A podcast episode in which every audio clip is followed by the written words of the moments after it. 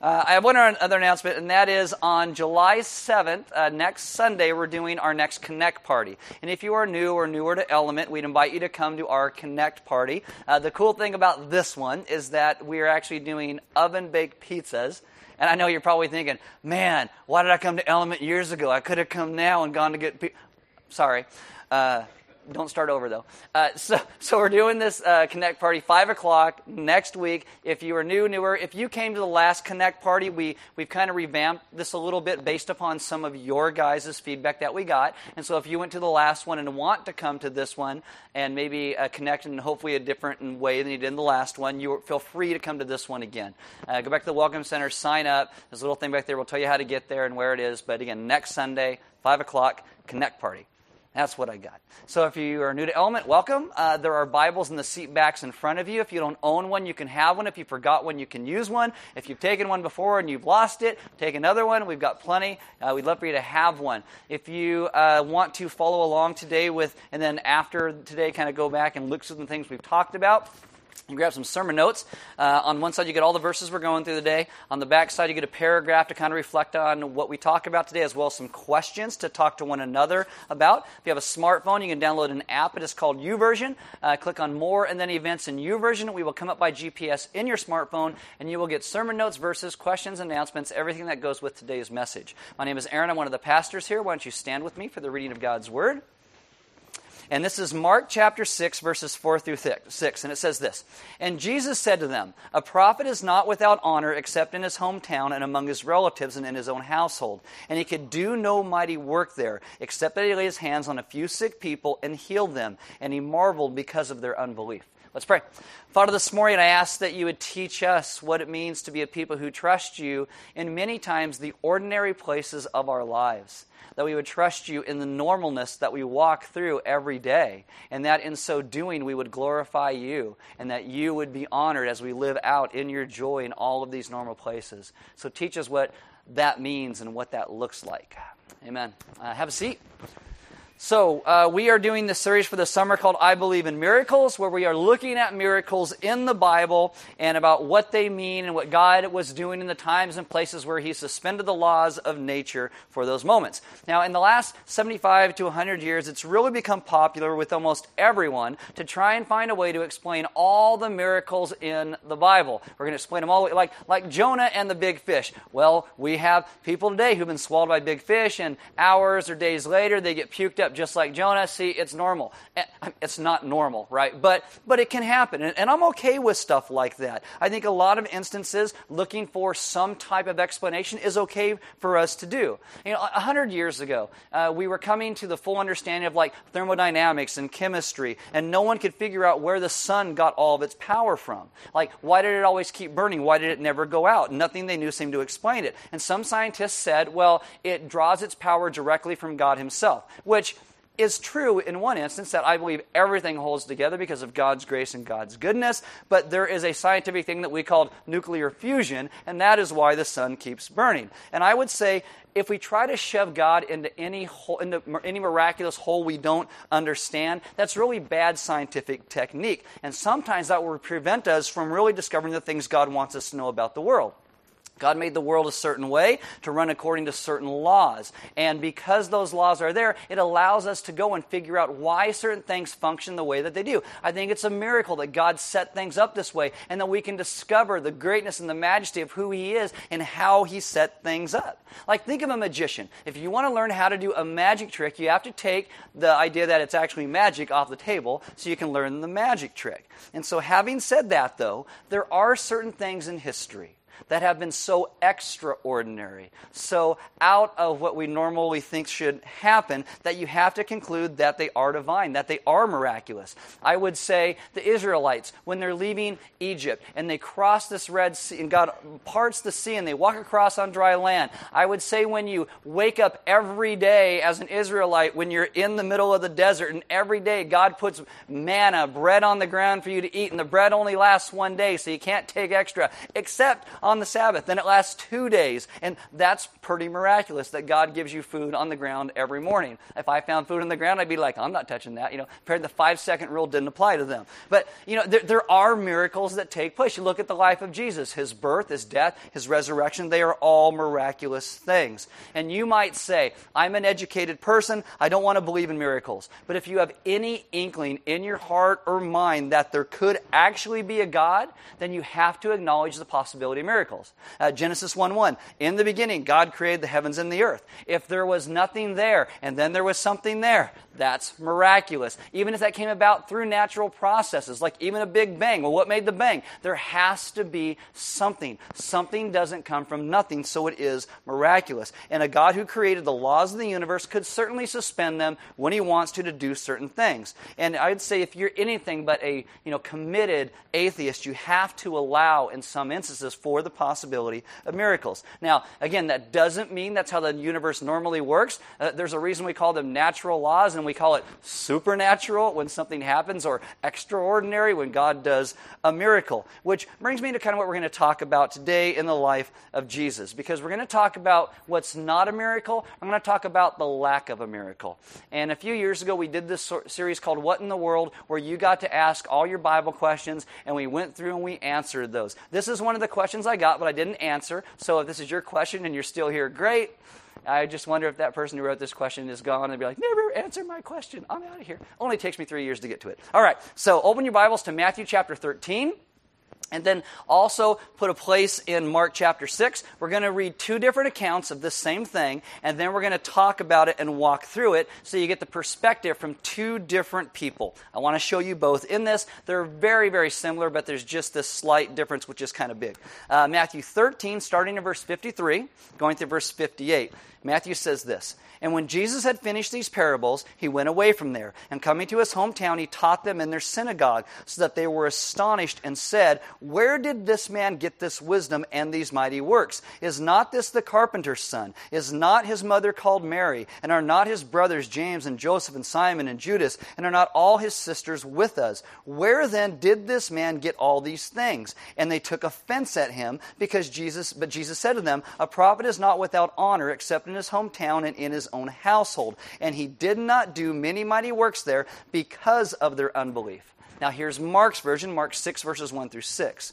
"And he went away from there and came to his hometown, and his disciples followed him. And on the Sabbath he began to teach in the synagogue, and many who heard him were astonished, saying, 'Where did this man get these things? And what is the wisdom given to him? How are such mighty works done by his hands? Is not this the carpenter, the son of Mary, and the brother of James and Joseph,'" which is another rendition of Joseph, by the way, "'and Judas and Simon? Are not his sisters here with us?' And they took offense at him. And Jesus said to them, 'A prophet prophet is not without honor except in his hometown and among his relatives and in his own household.' And he could do no mighty work there, except that he laid his hands on a few sick people and healed them, and he marveled because of their unbelief."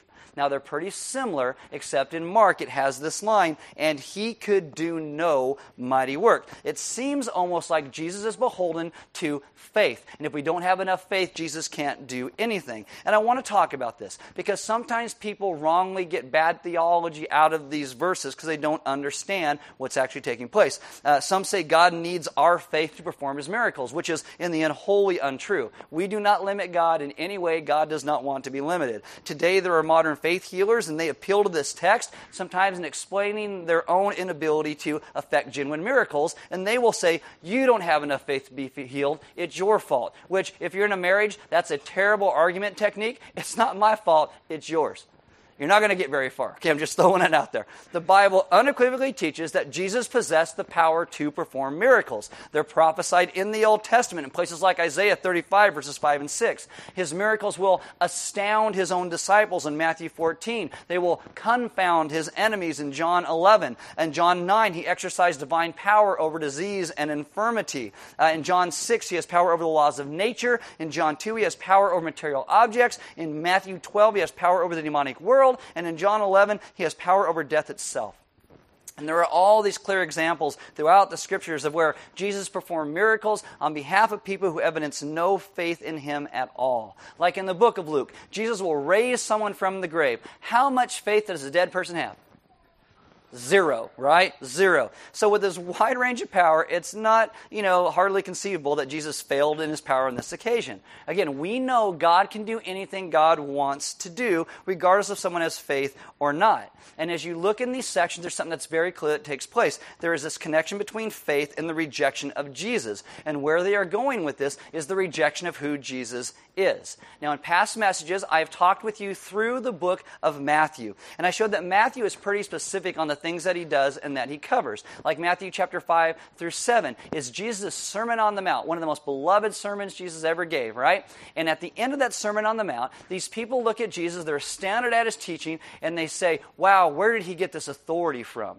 And so what Matthew will then do is in Matthew eight and nine, which I took you through over fourteen weeks, is that Jesus goes and then he shows his authority by what he does. And where does he get his authority? Well, let me show you. And he does that. When you get to Matthew thirteen and fourteen, Matthew walks through these ideas of the reception and the rejection of who Jesus was in five different ways. In Matthew thirteen, fifty-three to fifty-eight, which we're looking at today, it's at his hometown. There's rejection and this lack of faith in who Jesus is because really of how ordinary they saw Jesus to be. Then you go to Matthew fourteen, verses one through twelve. You see this guy named Herod, who is the ruler in the area. And he has this moral rejection of the message that John the Baptizer is giving to return to who God was calling Herod to be, and Herod has him beheaded.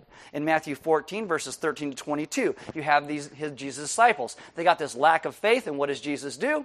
He goes and he feeds five thousand people with some fishes and some loaves, even though they had a complete lack of faith. In Matthew fourteen, twenty-two to thirty-three, you have this scene that comes right after Jesus feeds five thousand. His disciples get in a boat, they head out into the lake, and Jesus goes walking to them on the lake in the middle of the night when it's all windy and blustery, and the disciples are like, ah, what's going on? The waves are going to kill us. And here comes Jesus, and they think he's a ghost. Ah, he's a ghost. The insiders, Jesus' disciples, fail to recognize who Jesus is. And then when they finally do, then Peter says, oh, tell me to come walking to you on the water. And Jesus is like, let's go, buddy. So he gets out of the boat, takes a couple steps, and then he gets his eyes off of Jesus onto the wind of the waves, and then he sinks. So you have the insiders who fail to recognize him until Jesus then shows himself. Then you have this faith and lack of faith. Then Matthew fourteen, thirty-three to thirty-six, Jesus goes to people who are outsiders at a place called the Gennesaret, and when he shows up there, they embrace him. They don't reject him. It's almost showing you the difference between what happened with the insiders and the disciples and the outsiders that didn't really follow and know who he was, and they recognized him when he showed up. Matthew fourteen, verses thirty-five and thirty-six says, and when the men of that place recognized him, they sent around to all that region and brought to him all who were sick and implored him that they might only touch the fringe of his garment. And that is the way of believing in the Messiah. I want to touch the fringe of your prayer shawl. And, and as many as touched it were made well. And so you have these things and where Matthew is doing something very specifically, and Mark is as well. In Matthew and Mark, in the verses we're looking at, Jesus shows up to his hometown. They're all like, yay, Jesus back. This is amazing. It, it's so great. They're astounded at his teaching. But then things start to set in, and they start going, but isn't that Mary's son? We know him. What? I'm going to be offended because he shouldn't be telling me what to do. I did a wedding a couple weeks ago, uh, and I and I talked to the message with this couple, and this lady approached me afterwards, and she said, I didn't like how you were judging me. And I'm like, what? Like, I, I don't even know who you are. And she's like, you said these things. And I go, I'm talking to the couple, and there are words of grace and hope. I said, I'm re- really, I didn't mean to, but sometimes people take things like that, right? So they do this with Jesus. They get offended. This knowing of his family made Jesus too ordinary. We use the word mundane. It made him too mundane for them. And it says they took offense at him. The wording in this literally means they refused to believe because of how they saw him. Uh, William Lane, in his commentary on Mark, writes this, in spite of what they heard and saw, they, the people of his hometown, failed to penetrate the veil of ordinariness which characterized this one who had grown up in the village. It's, he's too mundane, he's too commonplace, he's too like me. Isn't that the carpenter? He's nobody special. This is kind of like us. We live in an area where every once in a while, movie stars and stuff will buy houses in some place, and you might be out somewhere, and you might see them. Like, you're in Los Alamos, and they go to Flatbread, and you're like, oh, did you see so-and-so was at Flatbread? I didn't know they ate Flatbread. Ooh, ooh. And you get really excited. It's like, people got to eat, right? And you're really worried about this stuff. But all of a sudden, we think that these movie stars are so beyond us. Oh, they're so amazing. I'm going to tell you something. Movie stars poop just like you, okay? Movie stars, they'll work out and they stink, and they got to take showers just like you. They got to sleep like you. They've got to clean their house or pay somebody to clean it. They got to mow their lawn or pay somebody to mow it, but they're just like you. And many times people have this huge ideal, and you get to know somebody for a bit, and you're like, oh my goodness, you're just like me. And this is what is kind of happening to Jesus. They grew up in this town with him. Look, he's ordinary. That's just who he is. Isn't that Mary's son? I know who that guy is. Now, in a patriarchal society, you would never use the mom's name first like that. Mary's son, you always called by your father's name, not your mom. And most commentators say this is most certainly a reference to them trying to pull Jesus down and then talk about how he was born out of wedlock. Like our miracle of the virgin birth, that's a stigma, a negativity that followed Jesus around his entire life. And what they're saying in the rejection is he's He's too ordinary. He's just a carpenter. We know his brothers. He must not come from very bright stock, right? We remember you. Some people probably said, I remember uh, watching him for Mary when Joseph and Mary wanted to go out on a date. I remember changing his diaper or whatever they have for diapers back then. All that, you know, I wiped his nose. I know this guy. That can't be the savior of the world. That's what they say. And this is still our problem today. People today get very offended by the ordinariness of the gospel message, which is extraordinary, but it's it's the, the message of the gospel is we are not saved or related to God on the basis of our moral performance or the basis of our past or our record. We are related to the Father on the basis of Jesus' righteousness for us, his performance in the ordinary for us. Jesus came to live the life that we should have lived. So what is that then going to look like? It's going to look like a life who trusted in God's power and God's Spirit, but he walks through ordinary life, living in God's Spirit and his power. Jesus dies the death we should have died in our place. And if we are willing to trust and transfer our faith from our own performance and our own past and our own record to him, we get relationship with God and a perfect uh, relationship with him forever because of what Jesus did. There is no parallel to this in any religion in the world. Every other religion sees salvation as an arduous process of seeking enlightenment, climbing the mountain, you know, smoking the dope and having a spirit quest. I got to find who God is. Uh, no other religion talks about a single moment of faith that even a six-year-old child can do. Everybody has these paths of enlightenment or rituals of purity. And you may doubt me on this, but my dad is, is not a Christian, and we have had this conversation before. And one of the things he has said to me is that Christianity is kind of dumb because somebody on their deathbed could live the worst life ever, and on their deathbed repent and have faith in Jesus, and then they get to be with Jesus forever. He says, that's too easy.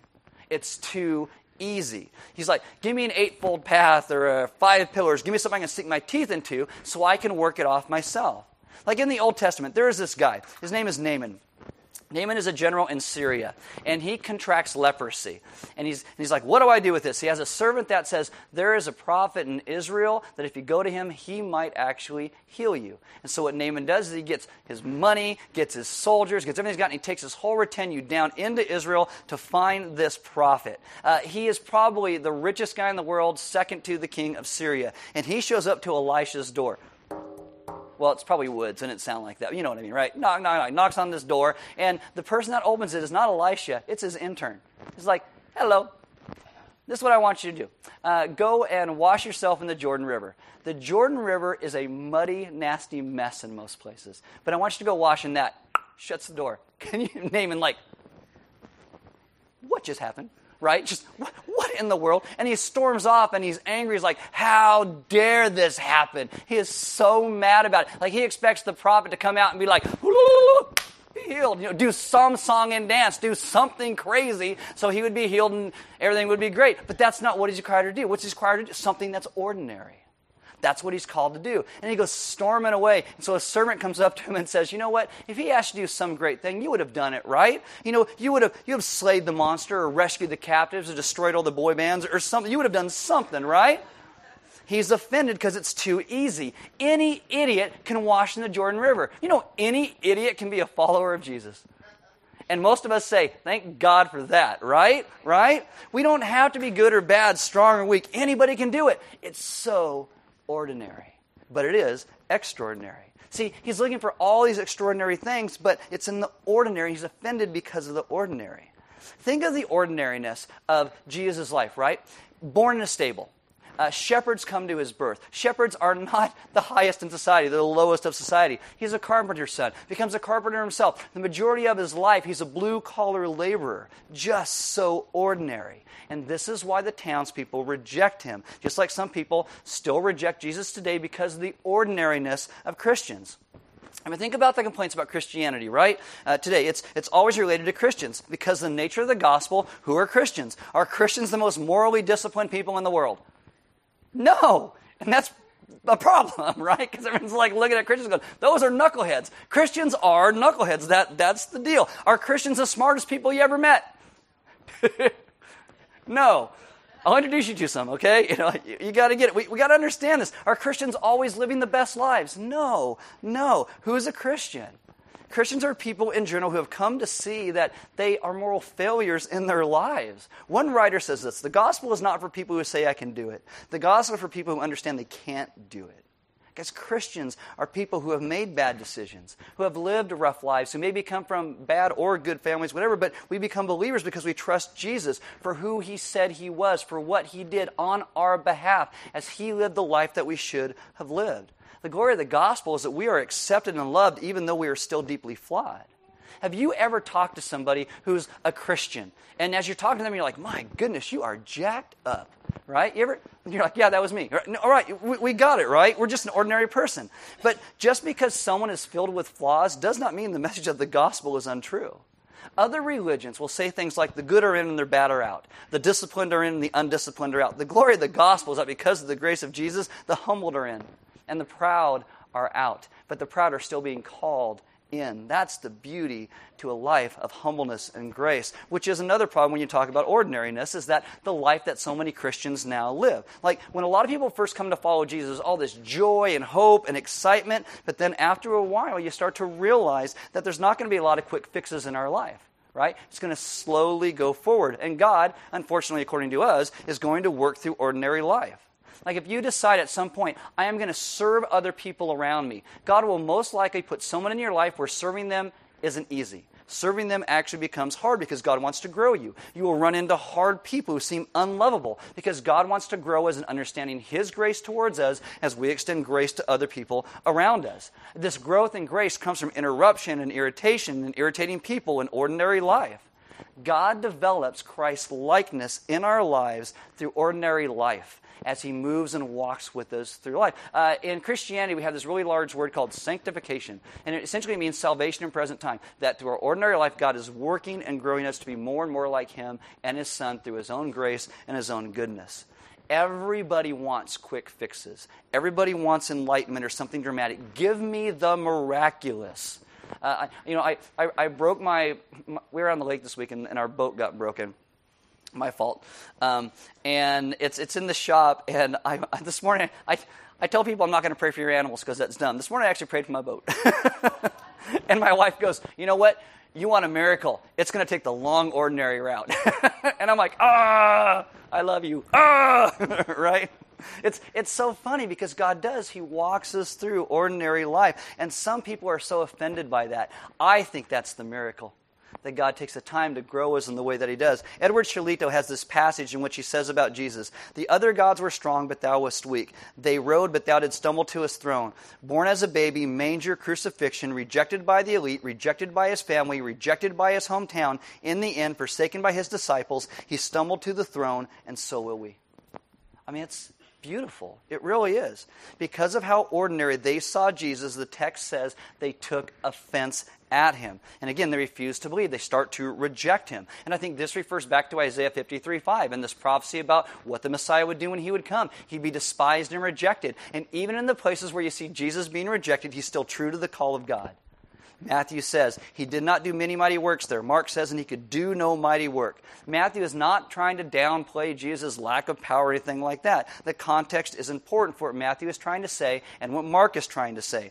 And and I and I hope I don't lose you here, but in Mark, when he starts using these words, he could do no, there's a Greek phraseology in here. So in Matthew, it's these words called uh, uk edinato, and, and that means he didn't do any, and then you get to Mark, and it's udunomai, and it has this idea in this that he chose not to do something. It's an idiomatic saying. An idiomatic, all that means is that it made sense to the original audience. Like if I said to you, I am so hungry, I could eat a horse.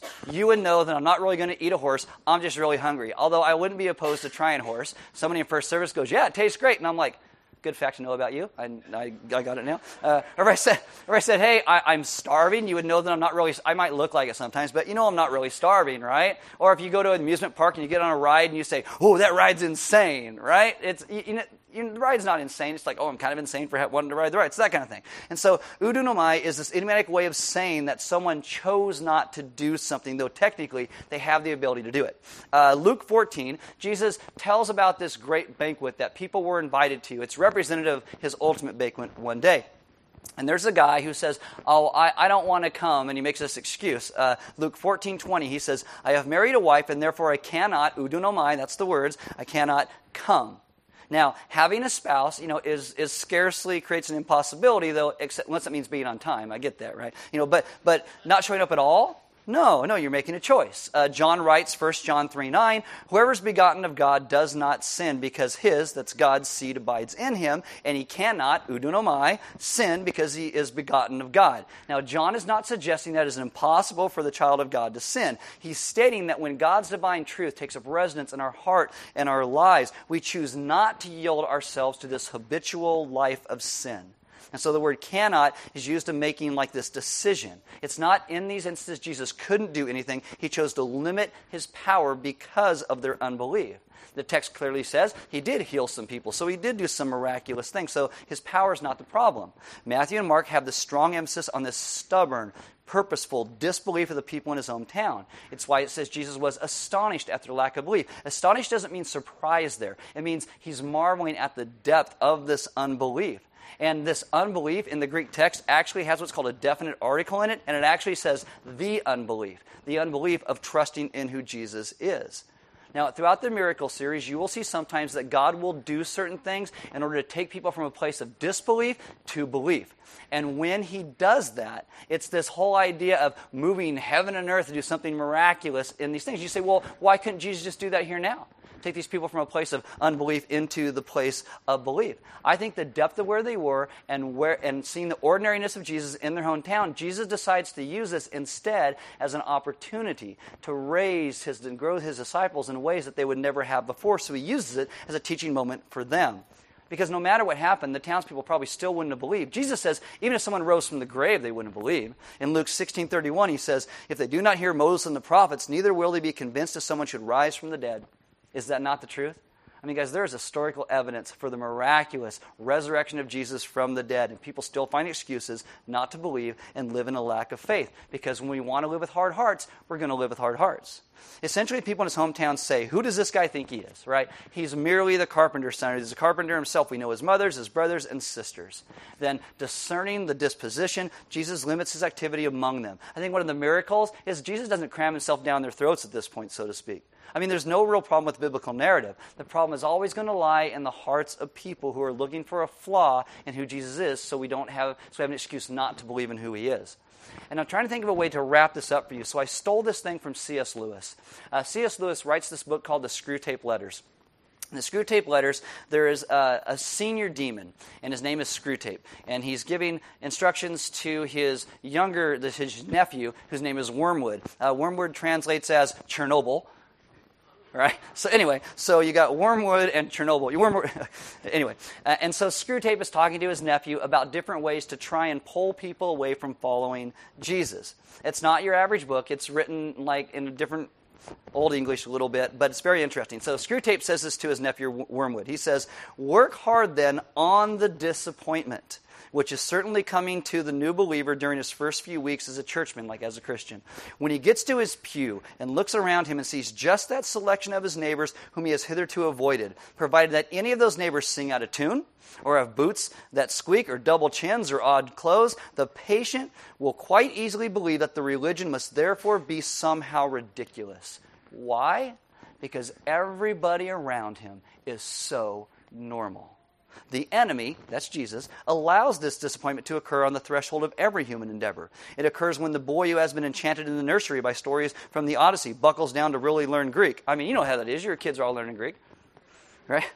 It occurs when lovers have gotten married and begin the real task of learning to live together. The enemy takes this risk of letting people live in the ordinary because he has a curious fantasy of making all these disgusting little human vermin into what he calls his sons and daughters, his free lovers.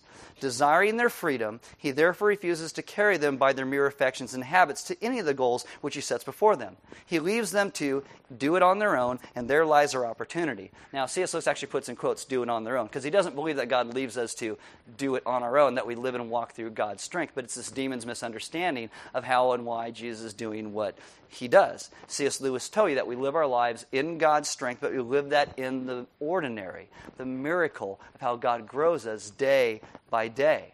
Because I will tell you, don't be overthrown by the ordinariness of the Christian experience, or the ordinariness of other Christians, or the ordinariness of the gospel message, which is really extraordinary. God's good news, and the miracle that he does, is he takes us many times through the slow road so we would understand the gospel better. And I know there are times and places in everybody's lives where we pray, God, just take this thing away. God, do this. The Apostle Paul prayed that, and God said, no, I'm not going to do it. I'm not going to do it. My grace is sufficient for you because I want to grow you through these places in your life. And I think that God does that because he wants to use us in other people's lives as well. I think that we become God's ambassadors to the world. We become his hands and feet. And so as we struggle and work through things, we can then help other people in the same places. God uses us and grows us and does this miracle of not just plucking us out of the world anytime somebody believes, but leaves us there to grow with him in grace every single day of our life. When we talk about communion at Element every week, we invite you here. You break a cracker like Christ's body was broken for us. You dip it in the wine of the grape juice. It reminds us of his blood that was shed for you and me. We don't pass it around the room. It's a response to what God has done. And what we have to understand is this promise of Jesus coming to rescue us, this was made thousands of years before Jesus ever came. When our first parents fell in this garden, that's where God says, I'm going to rescue, I'm going to redeem. And it is thousands upon thousands upon thousands of years before Jesus ever shows up. But God is good for his promises. God is doing a mighty work. God is doing what he plans to do to grow his people, how he knows they need to be grown. And it is day by day, trusting him because he is good. So the band's going to come up. And I'm going to invite you guys to take communion. And in communion today, I would invite you to remember how God grows us to be the people that he calls us to be. If you are in a place today and you would like prayer, maybe you're in a spot where you are just struggling through the ordinary of your own life. And you're like, I just I just feel like it's so mundane. I feel like it be, should be so different. And you want someone to pray with you, they would love to pray with you. They would love to kind of talk through some of these ordinary places in our lives, which in the end, I think, become extraordinary. Because we are a people who God calls to live out in this world in a way that puts all of our hope and faith in who he is as he restores us and leads us and guides us to live life in the natural world and the laws that he has made to govern the entire universe. We live in the midst of that. And we get to walk day by day with him into all of these things because of his grace and restoration in relationship with him. And that is how other people will see how good he is as we live out our lives in the midst of the ordinary. The ordinary is, is nothing to run away from or be ashamed of. The ordinary is the beauty of God's grace, saving us exactly where we are and using us in people's lives to make that call to other people as well. We get the great beauty to be God's ambassadors to this world as we live out in these ordinary ways. And if you need prayer, they would love to pray with you. Um, there's offering boxes next to every door. We give because God has given so much to us, so giving is part of our worship. We do not pass a plate. It's always a response to what God has done. I invite you to grab some sermon notes, grab some snacks, meet somebody, maybe talk through some things this week about, you know, what are the places in your life you feel are too ordinary? Where would you want God to do something extraordinary in your life right now? And maybe just stand back and marvel at the goodness of who he is as he walks us through all of these different places in our lives. Because I think one of the greatest gifts of grace that God has given us is one another.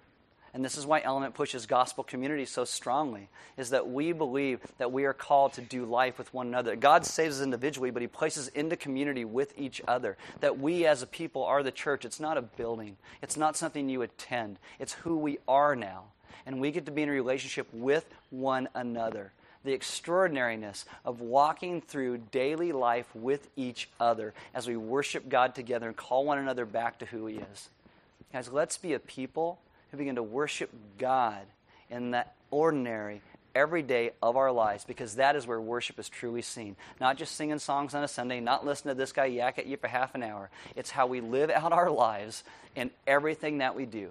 That's the astounding beauty and mystery that is the good news of the gospel. That we get to live out the great good news of God's rescue of us in the normalness of our lives. Let's pray. Father, this morning, I ask that you would remind us daily that everything we do can ultimately be worship of who you are.